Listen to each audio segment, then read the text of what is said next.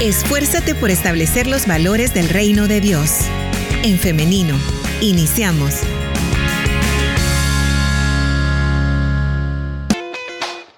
Es un gusto para mí darle la bienvenida si usted recién se está conectando en el femenino Le invitamos para que esté participando de esta conversación que vamos a tener en esta mañana a través de los comentarios. De igual manera, recordándole que puede estar enviando sus textos o audios al 78569496, que es el WhatsApp en cabina. Estamos listos para iniciar con esta conversación y ya tenemos a nuestro invitado, el pastor y psicólogo Daniel Alas. Bienvenido, pastor, ¿cómo está? Gracias a Dios, muy bien, hermana, contento de estar nuevamente acá en el programa, esperando ser de bendición como siempre. Para nosotros es un gusto recibirle y bueno, aprendemos bastante y no solamente de la conversación que tenemos, sino nosotros, sino también de lo que nuestra audiencia nos está compartiendo. Por eso siempre les invitamos y agradecemos tanto a nuestros invitados, en este caso el pastor Daniel, y a usted audiencia porque están ahí pendientes y aportando, enriqueciendo este programa. Especialmente hoy, que es un tema que a mí, eh, a mí me gusta mucho esta temática, Pastor, y bueno, hoy vamos a, ver de qué se trata el mindfulness. ¿Qué le parece en general? Luego vamos a lo específico, pero en general, ¿qué le parece este tema? Eh, en realidad también a mí es un tema que me gusta mucho porque mm, creería yo que aparte de lo que nuestra gente, bueno, lo vamos a desarrollar en el camino, aparte de lo que nuestra gente puede pensar, eh, son este, cosas de la vida práctica, son cosas que aunque inconscientemente eh, se hacen, no nos damos cuenta, pero está implícito en la mayoría de actividades y cosas que el diario vivir nos exigen. Entonces creo que es un muy buen tema, los felicito por, por traerlo y, y, que podamos desarrollarlo también es importante. Así que eh, como usted, a mí es un tema que me gusta mucho. Excelente. Entonces, bueno, iniciamos con lo primero, lo básico, ¿qué es el mindfulness? ¿De qué se trata? En realidad es una, em, una explicación un poco compleja, digamos, porque, eh, y ahí es donde se ha desprendido el hecho de que no se ha conocido mucho de él eh, en términos general. Pero si eh, lo tratamos de hacer un poco práctico, es el hecho de que son técnicas en psicología y en muchos ámbitos se les conoce como de tercera generación. Son técnicas de meditación basadas en, el aquí y el ahora, eh, que tienen como componente principal la atención plena, se le dice. Y ahora en día son utilizadas en muchas, en muchas esferas relacionadas no solo en psicología, en medicina, en, las organizaciones, precisamente porque hacen referencia a un estado pleno, a que entre mejor se encuentre la persona en un estado pleno de conciencia, más funcional va a ser no solamente para sí mismo, sino para todas las actividades que pueda desarrollar. Recientemente es que se ha hablado acerca de este concepto como mindfulness, pero la realidad es que hace muchísimos años ya se practicaba no tal vez en el contexto de, de como ahora, ¿no? que está relacionado con con salud mental, con, con em, inteligencia emocional, sino también eh, con, otras, con otras, otros elementos. Digo desde hace muchísimo tiempo atrás porque en un principio, digamos como la base de esto, eh, se podía encontrar en, en, filosofías religiosas antiguas, ¿no? Pero que la ciencia comenzó a retomar la efectividad de estas prácticas religiosas las comenzó a traer a colación al presente porque había una funcionalidad, había un efecto eh, muy positivo en las personas que lo practicaban y que ya siendo técnicas validadas, se le conoce validadas, quiere decir que la ciencia ha trabajado muchísimos años, ha habido un equipo enorme de, profesionales en medicina, en salud, en neurociencia, que han venido haciendo estudios e investigando sobre eh, el efecto que tiene la atención plena como tal y que lo han hecho ahora este, como, como técnicas ya eh, científicas validadas, digamos. Pastor, yo quiero hablar acerca de lo que mencionaba, de que tienen su origen en algunas filosofías eh, religiosas, nos mencionaba.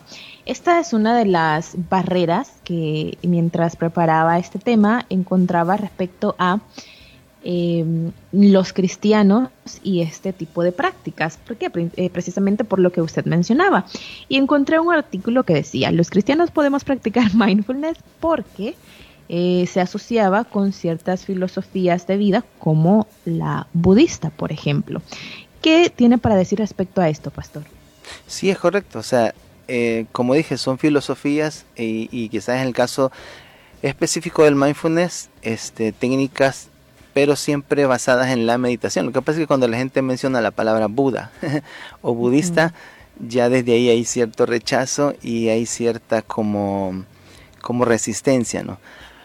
Pero lo que pasa es que ni tan siquiera la gente ha escuchado ni ha leído acerca de las técnicas budistas. O sea, hay no solo budistas, hay un montón de, de, prácticas que, que, al estudiarlas y al conocerlas, incluso nosotros como seres humanos y como cristianos podríamos rescatar el hecho mismo. Por ejemplo, em, las técnicas de respiración, que es algo que en psicología se usa, en la medicina se usa y algunas otras eh, líneas de, de, atención este, a pacientes, eh, estrictamente las técnicas de respiración.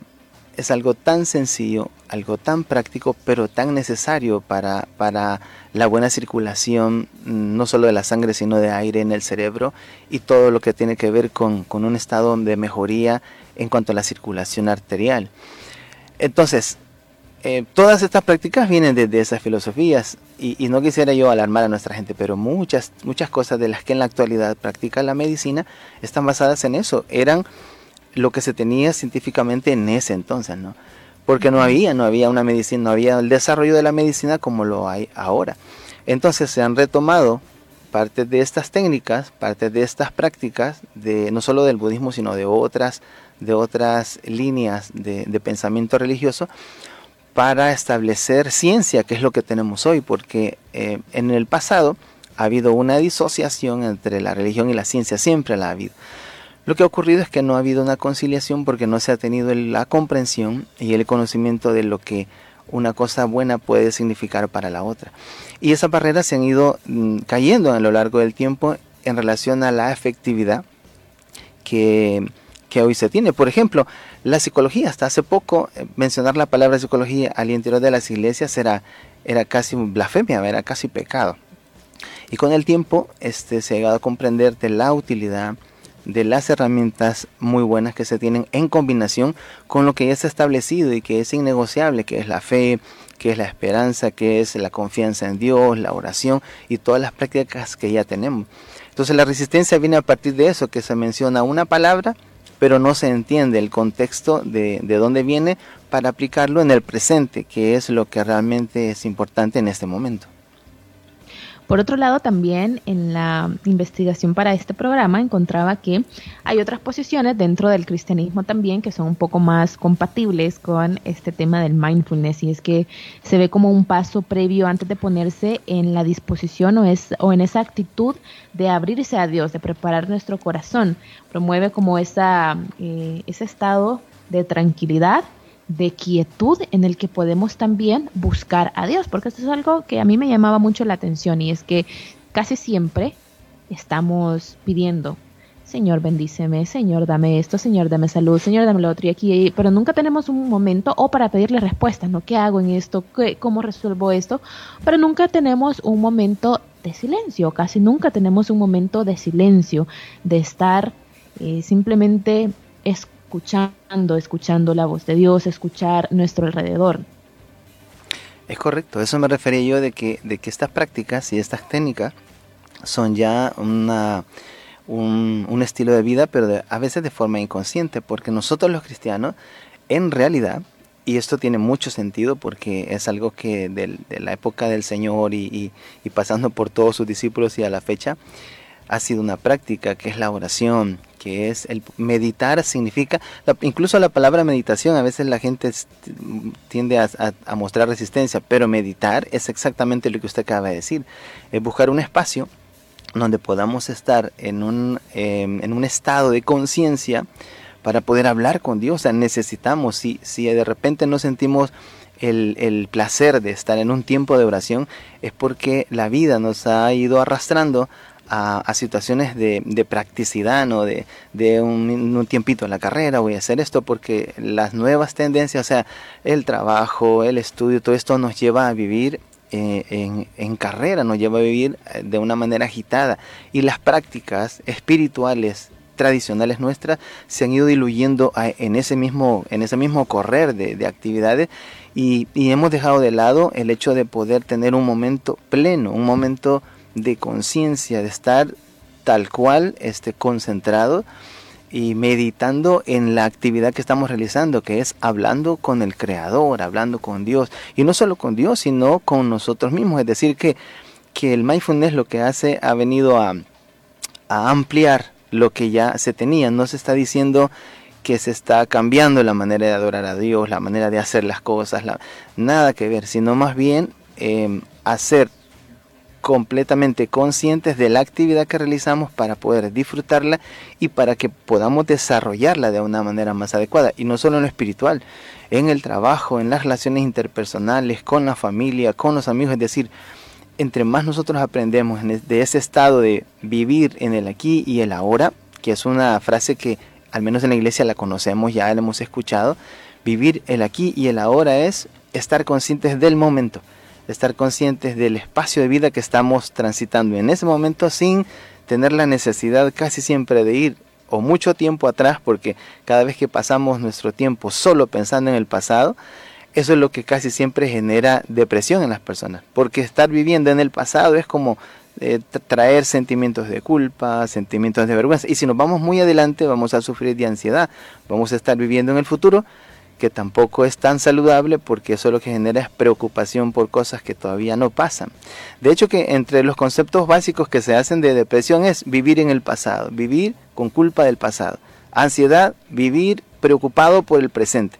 Entonces, el hoy, que es el presente, es lo único que nos da este, la oportunidad de tener esa conciencia y esa plenitud de vida para aplicarla en todas las áreas de nuestra vida, incluyendo la más importante que es nuestra vida espiritual.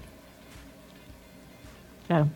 Pastor, aquí quisiera que también habláramos eh, específicamente de cómo se practica el mindfulness o la eh, técnica de meditación de la atención plena, porque eh, ya lo ha dicho usted, decir meditación es casi que una mala palabra ¿no? dentro de nuestros contextos, porque tal vez tenemos esa idea de esa posición de estar sentados en el suelo con nuestras piernas cruzadas y estar en alguna eh, posición de, esas que me imagino que ya le puse en su mente, pastor y audiencia, y de, por ahí, por ahí se, se empieza a imaginar que es una práctica que no es nada compatible con nuestro día a día, ¿no? Pero por eso es importante que hablemos de cómo se practica entonces el mindfulness o la atención plena.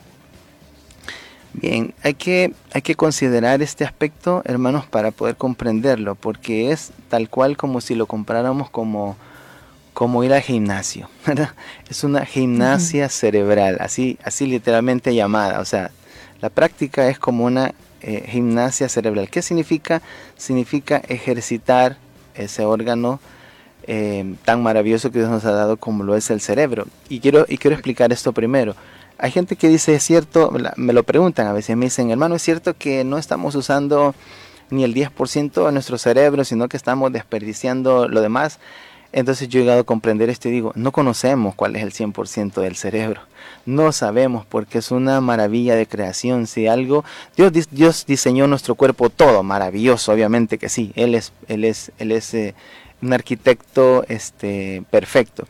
Pero el cerebro, como sabemos, es, es esa mm, em, propiedad de Dios que nos ha entregado que al día de hoy las neurociencias han hecho muchísimo esfuerzo por entenderlo y comprenderlo aún más y se ha hecho avances grandísimos, pero no sabemos realmente cuál es el, el, el 100% de la finalidad total, no, no, conocemos. Entonces, si no conocemos el 100% del cerebro, tampoco podríamos saber cuánto estamos usando. Pero sí es una realidad que que cada vez nos sorprende más la forma en que podemos utilizarlo. Entonces el mindfulness, si lo tratamos de ver desde esa perspectiva, es como una gimnasia cerebral, es como ejercitar nuestra mente. Todos los órganos que Dios nos ha dado tienen una función.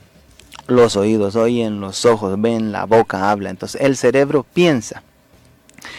¿cuál es la, ah, utilidad este, hoy por hoy este, del mindfulness en el sentido de que como el cerebro es el que piensa y el, y el, y el ser humano tiene una capacidad milenaria diaria de tener pensamientos, entonces va en función de enfocar esos pensamientos en aquellas cosas que nos pueden generar solución en lugar de problema. ¿Qué es lo que el pensar de forma adecuada, el tener esta racionalidad de forma adecuada, que es ya el ejercicio mismo del mindfulness, qué es lo que nos va a permitir que la parte más evolutiva, la parte más evolucionada de nuestro cerebro, que es el neocórtex, em, se pueda enfocar en la solución. El neocórtex es la parte del cerebro que organiza, que planifica, que, que, lleva a la ejecución ordenada de, nuestras actividades. ¿Qué es lo que le pasa al ser humano? Que casi siempre está em, en un estilo de vida eh, que, no, que no está consciente del, del, del, aquí y el ahora. Es decir, que está más preocupado en el problema que en buscar una solución. Entonces, el tener una forma más adecuada, más plena, a través del neocórtex, a través de la zona más organizada de nuestro cerebro, es de generar respuesta o solución a aquellas cosas que agobian al ser humano, porque el principio de la depresión, de la ansiedad, del estrés mismo, es la no resolución de conflictos. Entonces, el mindfulness es un entrenamiento en habilidades que le van a permitir afrontar su día a día sean actividades laborales, sean actividades con personas, sean actividades organizativas, lo que sea.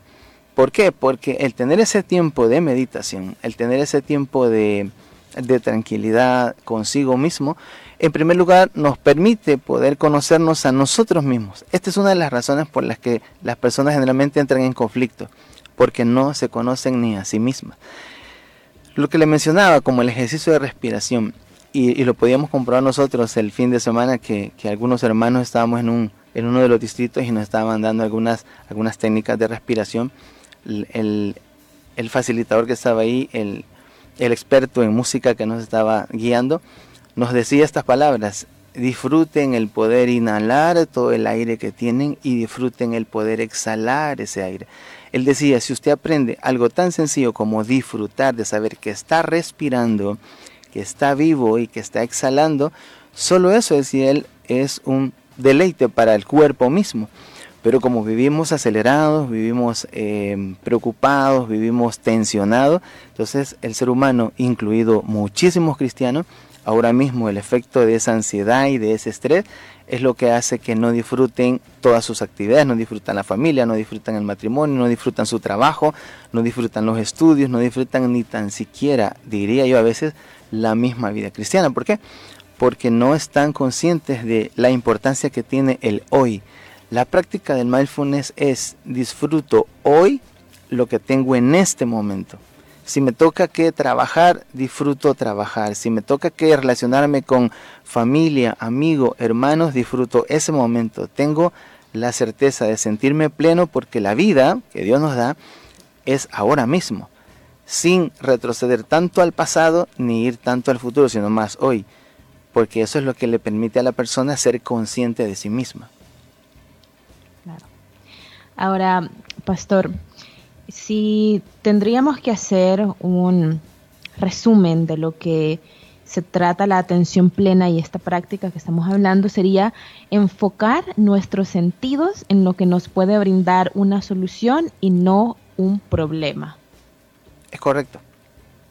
Es correcto. Por eso, por eso mismo es el hecho de cómo ponerle em, un ejemplo. Em, si vamos a la, a la ansiedad, por ejemplo, que es la preocupación de lo que me pasa a mí, lo que me va a pasar a mí, diríamos, por ejemplo, que un estudio de, de, ciertos científicos hace, hace algunos años daban como resultado el hecho mismo, fíjese, esto es importante, que decían que el 95% de las cosas a las que los seres humanos les tenemos miedo, el 95% de las cosas a las que los seres humanos le tenemos miedo nunca van a pasar. Pero ¿por qué entonces la ansiedad viene y agobia a una persona? Porque genera un pensamiento tremendista, se le dice. El pensamiento tremendista es que siempre espera lo peor. Entonces, la meditación o el ser consciente o tener una conciencia plena es que yo estoy viviendo hoy, no estoy viviendo ni dentro de un mes, ni dentro de seis meses.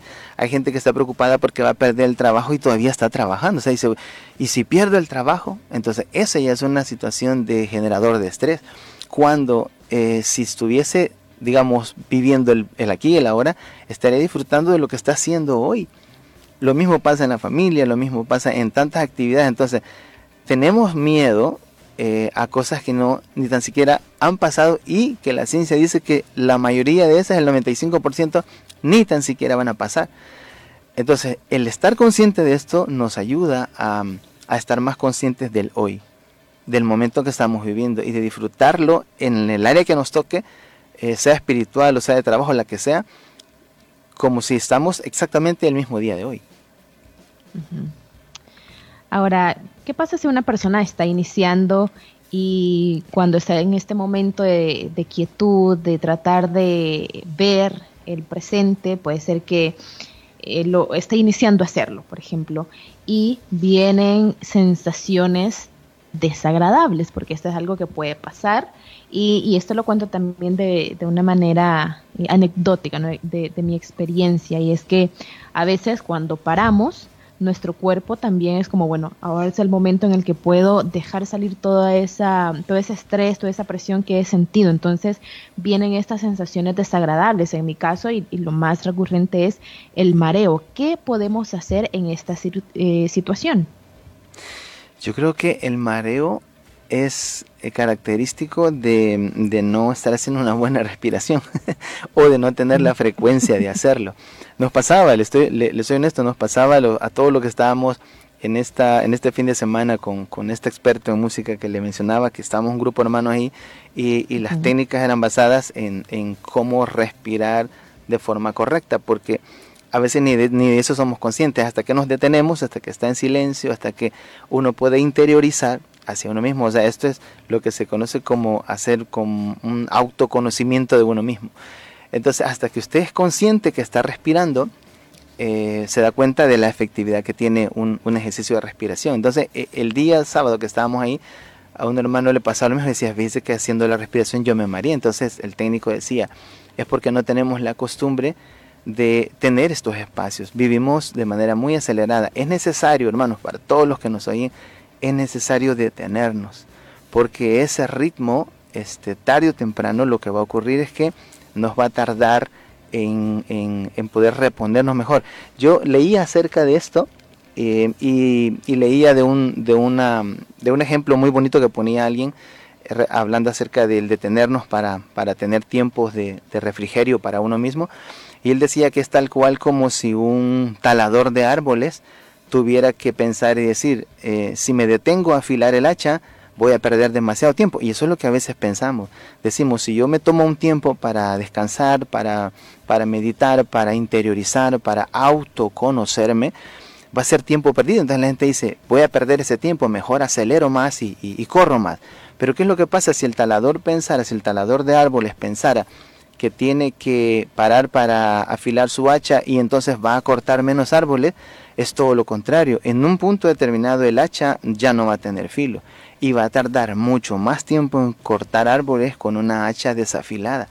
El ser humano es exactamente lo mismo. Si no nos detenemos para hacer pausas, para tener tiempos de refrigerio espiritual, para tener tiempos de refrigerio interior, para meditar en qué punto de nuestra vida estamos, en qué punto de nuestra vida están nuestros proyectos, nuestras metas, nuestras actividades, nuestros sueños.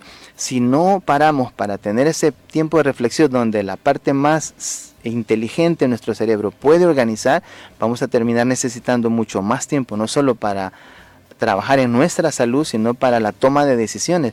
Esta técnica lo que nos ayuda es a enfocarnos en lo más importante y lo más importante significa que esas decisiones que vamos a tomar deben de ir ajustadas a, la planificación y a la organización que en esos momentos tomamos. Entonces, mindfulness es igual a enfocarme en lo más importante. Es necesario detenerse. Y si comenzamos con ellas, con, estas prácticas que de repente no estamos acostumbrados, pues lo que hay que hacer es eso, recuerde, es una gimnasia cerebral. Entre más ejercitamos nuestra manera de pensar, de pensar correcto, de enfocarnos en lo más importante, cada vez se va a ir haciendo más fácil hacerlo. es una práctica, nuestro cerebro es un músculo que, que tiene que acostumbrarse a esas actividades que le estamos haciendo pensar. Cuando el cerebro o como cualquier músculo se atrofia, cuando sobrepensamos, que es lo, opuesto a, a, tener una pausa, ¿verdad? Si yo tengo una pausa, mi cerebro está listo para ejercitarse, pero si yo sobrepienso, entonces viene la rumiación y detrás de la rumiación vienen pensamientos irracionales, los pensamientos irracionales me llevan al miedo, el miedo me lleva a la ansiedad, la ansiedad me lleva a un trastorno de ansiedad. Entonces, ese es el hacha desafilada, mejor hay que afilarla, tomar nuestro tiempo, paremos, tomemos nuestro tiempo y disfrutemos haciendo algo que también nos genera energía espiritual y energía mental. Y bueno, también acabo de recordar un concepto, pastor, y esto puede dar también para otra entrevista de un tema que a mí me, gusta mucho leer acerca de, él y es la neuroplasticidad, que es esta, esta potencialidad que tiene el cerebro, el sistema nervioso, para formar conexiones nerviosas nuevas en respuesta a información nueva. Entonces, si usted hace el mindfulness, lo, lo, lo, hace como parte ya de su rutina, su cerebro va, va, a crear nueva información y su cuerpo va a responder de acuerdo a ello. Así que es muy importante, de mucho provecho que iniciemos con alguna práctica, como ya lo decía el pastor, en la que le demos pausa al cerebro. Pastor y audiencia, quiero pasar también a las preguntas que ustedes, los comentarios que ustedes nos han enviado a través de nuestro WhatsApp y también a través de nuestro Facebook Live. Por acá eh, voy a iniciar con el Facebook Live y es que acá nos están diciendo, primero nos envían saludos, pastor, y también nos dicen, cuando eh, dice que no se conoce cuánto es la capacidad del 100% de nuestro cerebro, entonces no tiene valor que alguien diga que solo usa tal por ciento del cerebro. Nos está comentando acá Daisy García Funes. Sí, es correcto. Es correcto, como no se sabe, no se puede decirle a alguien, tú solo estás usando, a veces en áreas académicas ocurre de que le dicen, tú solo estás usando eh, el 5%, no se puede saber, porque no se sabe ni cuál es el 100%. Pero obviamente que eso no quiere decir que no se habla de una enorme, cuando decimos que no se sabe, es porque es una enorme capacidad que Dios nos ha entregado a través de, del cerebro. O sea, es importantísimo. Bien, vamos ahora a una pregunta que nos llega a través de nuestro WhatsApp. Buenos días, Dios les bendiga. ¿Me pueden decir si para mejorar las crisis de ansiedad y por ser cristiana puedo recibir clases de yoga? Nos dice. En realidad esa es otra práctica que, a veces se ha satanizado, ¿verdad? Pero que cada una de ellas tiene por base ejercicios de respiración. Todo lo que esté relacionado con el aspecto físico, la palabra yoga ocurre lo mismo con la palabra Buda, que hoy en día nada tiene que ver con esas personas o con, esos, eh, con esas entidades que la gente ha dogmatizado, sino más enfocados en el presente que es la salud mental y la salud física todo ejercicio que le genere a las personas un bienestar, eh, eh, igual es la ciencia, ¿verdad? De repente que, que la quiropráctica, la quiropraxia, por ejemplo, este, si médicamente, clínicamente hablando de la medicina, este, no es una práctica que le vayan a hacer en un hospital, pero hay gente que le ha hecho bien, hay gente que no, pero hay gente que le ha hecho bien. La cultura y todas estas prácticas este, deben de ir, digamos, en función de que la persona pueda eh, recibir un bienestar. Porque igual, ¿no? Lo mismo es la medicina. ¿Cuánta gente va al hospital y en lugar de, salir bien sale peor? ¿Cuánta gente ha sido cirugía, psicólogos, neurólogos? Hemos fracasado en algunos puntos. Entonces quiere decir que las personas tenemos una, una multiforma a veces de, de, recibir un bienestar. Incluso el hablar mismo, hay gente que le funciona el hecho mismo solo de expresarse, hablar con un consejero, con un terapeuta, y salen, y, salen agradeciendo, diciendo gracias por, por haberme ayudado. Y a veces el terapeuta no ha hecho nada, no hemos hecho nada, simplemente la gente tuvo este, eh, la libertad de hablar. Aquí está implícito el aspecto de la fe. Nosotros que somos cristianos sabemos que la fe es una poderosísima arma, entonces también ejecuta para nosotros los cristianos el hecho de tener la fe de que Dios puede a través de la medicina, a través de la oración, a través de alguna técnica de respiración, alguna técnica de la ciencia misma comprobada y que puede beneficiarle, eh, estaría bien. De hecho que el mindfulness eh, se dice que mm, es utilizado hoy en día para, para el estrés, para la ansiedad, para la depresión, para el autoconocimiento, importantísimo el aspecto del autoconocimiento. Em, y como dije hace un, momento, incluso hasta para eh, las relaciones interpersonales, porque una de las bases del mindfulness es no juzgarme ni juzgar. Por eso se vive en el presente, porque si yo voy al pasado estoy juzgándome lo que hice allá.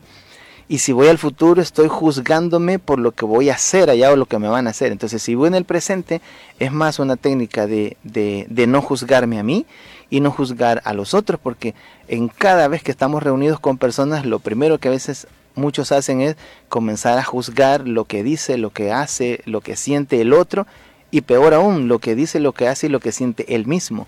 Entonces, esta práctica de no juzgarme es sumamente importante, que puede ayudar a un bienestar eh, emocional, físico y espiritual de muchas personas. Entonces, si esta práctica, si estos ejercicios que considera una persona que le pueden beneficiar, en buena hora. Claro. Importante lo que menciona, pastor. Si usted que nos está escuchando considera que esta puede ser una práctica que le va a aportar, entonces adelante, ¿no? Pero si es el caso contrario, es algo contraproducente para usted porque piensa que, sé, tal vez pueda estar haciendo algo incorrecto o también eh, algo que no es compatible con su fe cristiana, pues tampoco el punto es que usted esté eh, preocupándose de más y precisamente lo que se quiere lograr es lo contrario, ¿no? Es correcto, lo que produzca un bienestar. Si produce un bienestar, entonces lo, lo, lo deja uno al hecho mismo de que la persona pueda, porque no, no está bien, digamos, este mm, encajonar todo en una sola, en una sola cosa, ¿no? Porque si, si fuera así, este, estaríamos también eh, apoyando el hecho de que la gente dice yo no voy al médico porque si voy al médico no tengo fe, Dios tiene que sanarme a través de una oración y punto, yo solo confío en Dios y no en el hombre. Entonces tendríamos que hacer desaparecer todos los hospitales del mundo y eso sería un error. Entonces eh, es de verlo desde esa perspectiva, ¿no? Desde algo muy personal, muy íntimo de cada uno y sin dejar de encajonar también, porque yo he conocido y he tenido experiencias muy desagradables, tuve un amigo eh, que yo eh, quería mucho y él tenía esta filosofía ¿no? de no tomar ni una sola pastilla, entonces él falleció. Su esposa trató de cuidarlo lo más que pudo y, de atenderlo y él no quería tomarse las medicinas, entonces eh, ahí está, el resultado a veces no es bueno que nos encajonemos tanto en una idea que podría rayar con, con, el radicalismo, ¿no? Bien, tenemos otro comentario, nos dicen Dios les bendiga. La atención plena se puede hacer junto con la oración. No es que se reemplace la oración, eso es el centro, pero estar consciente de que somos humanos y estamos en la tierra, en el mundo, nos ayuda a tener una relación más real con Dios. ¿Qué le parece este comentario, pastor? Tal cual, tal cual, así es. No se sustituye nada, al contrario, sobredimensiona este, una mejor manera postura y momento para adorar a nuestro Dios. Bien. También nos dicen por acá, buenos días, gracias por el tema. La ansiedad me hizo llegar a momentos que nunca pensé, pero a la vez me ayudó a detenerme para cambiar muchos hábitos malos. Estoy en ese proceso de mejorar y una muy buena técnica es la de la respiración, nos dicen. Hoy por la mañana me estaba sintiendo ansiosa y esa técnica me ayudó a sentirme mejor, aunque me cuesta un poco. Ahí está, o sea, es lo que hemos dicho, no, no precisamente solo en ese espacio de, adoración, sino también en el desarrollo de nuestras actividades, en el trabajo, en el colegio, en cualquier situación. Mientras más conscientes seamos, mientras más desarrollamos nuestro cerebro y esta parte organizativa ¿no? del neocórtex, mejor posición vamos a tener para tomar decisiones. Cada persona que toma decisiones en medio de la ansiedad y en medio de la depresión casi siempre serán decisiones em, desajustadas. Las decisiones más atinadas y más ajustadas son las que podemos tomar entre mejor conscientes somos y más eh, plenos estamos para tomarla. Todas las decisiones tomadas ahí tienen una mayor probabilidad de éxito en lo que decidimos. Ahora, pastor, ¿qué hacer si en mi comunidad de fe, puede ser en mi iglesia o en incluso en la célula, eh, externamos que estamos pasando por alguna situación de ansiedad o de depresión y estamos haciendo este tipo de prácticas y se nos dice o se, se juzga a la persona porque está haciendo eso. ¿Cuál debería ser la actitud correcta en estas situaciones?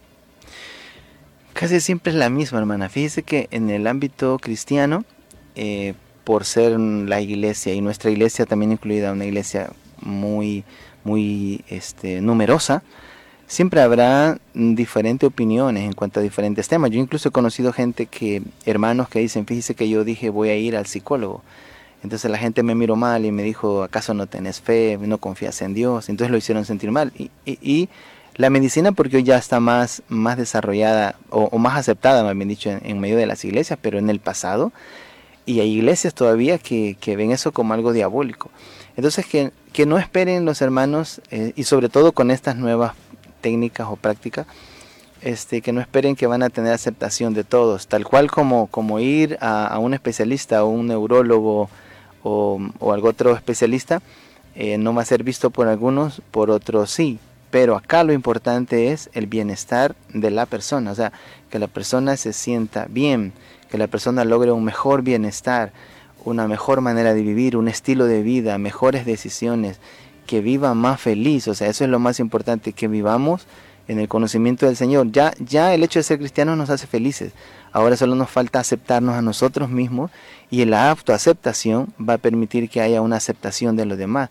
Yo creería que uno de los conflictos más grandes del ser humano es precisamente que primero no se, no se acepta, no se autoacepta como es, como vive, como está.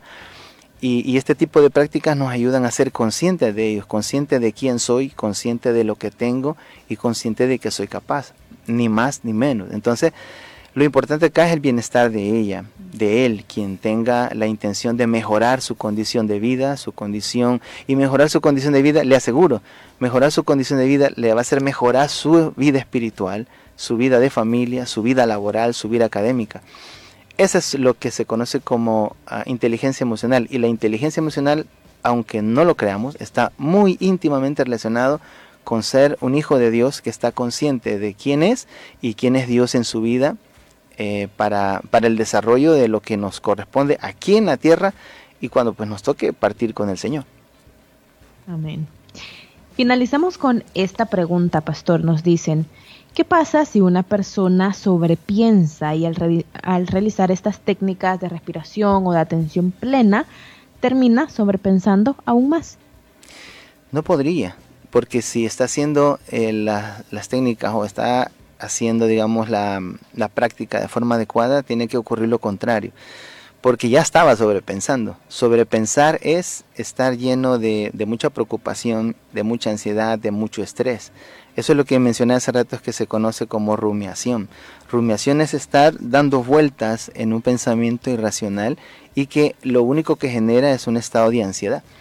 Si logra este, llevar al punto su, su, ser, su vida, digamos su, su organismo, porque ese es el organismo, es, el organismo es todo, todo, mente, cuerpo, em, pensamientos, pensamientos, estado de ánimo, es el organismo es todo. Si lleva el organismo entero a un estado de relajación o en un estado de meditación o de, o de tranquilidad, la rumiación debería desaparecer. Si, si, sigue, si sigue rumiando, si sigue sobrepensando, le va a generar más ansiedad. Entonces debería de ocurrir lo contrario.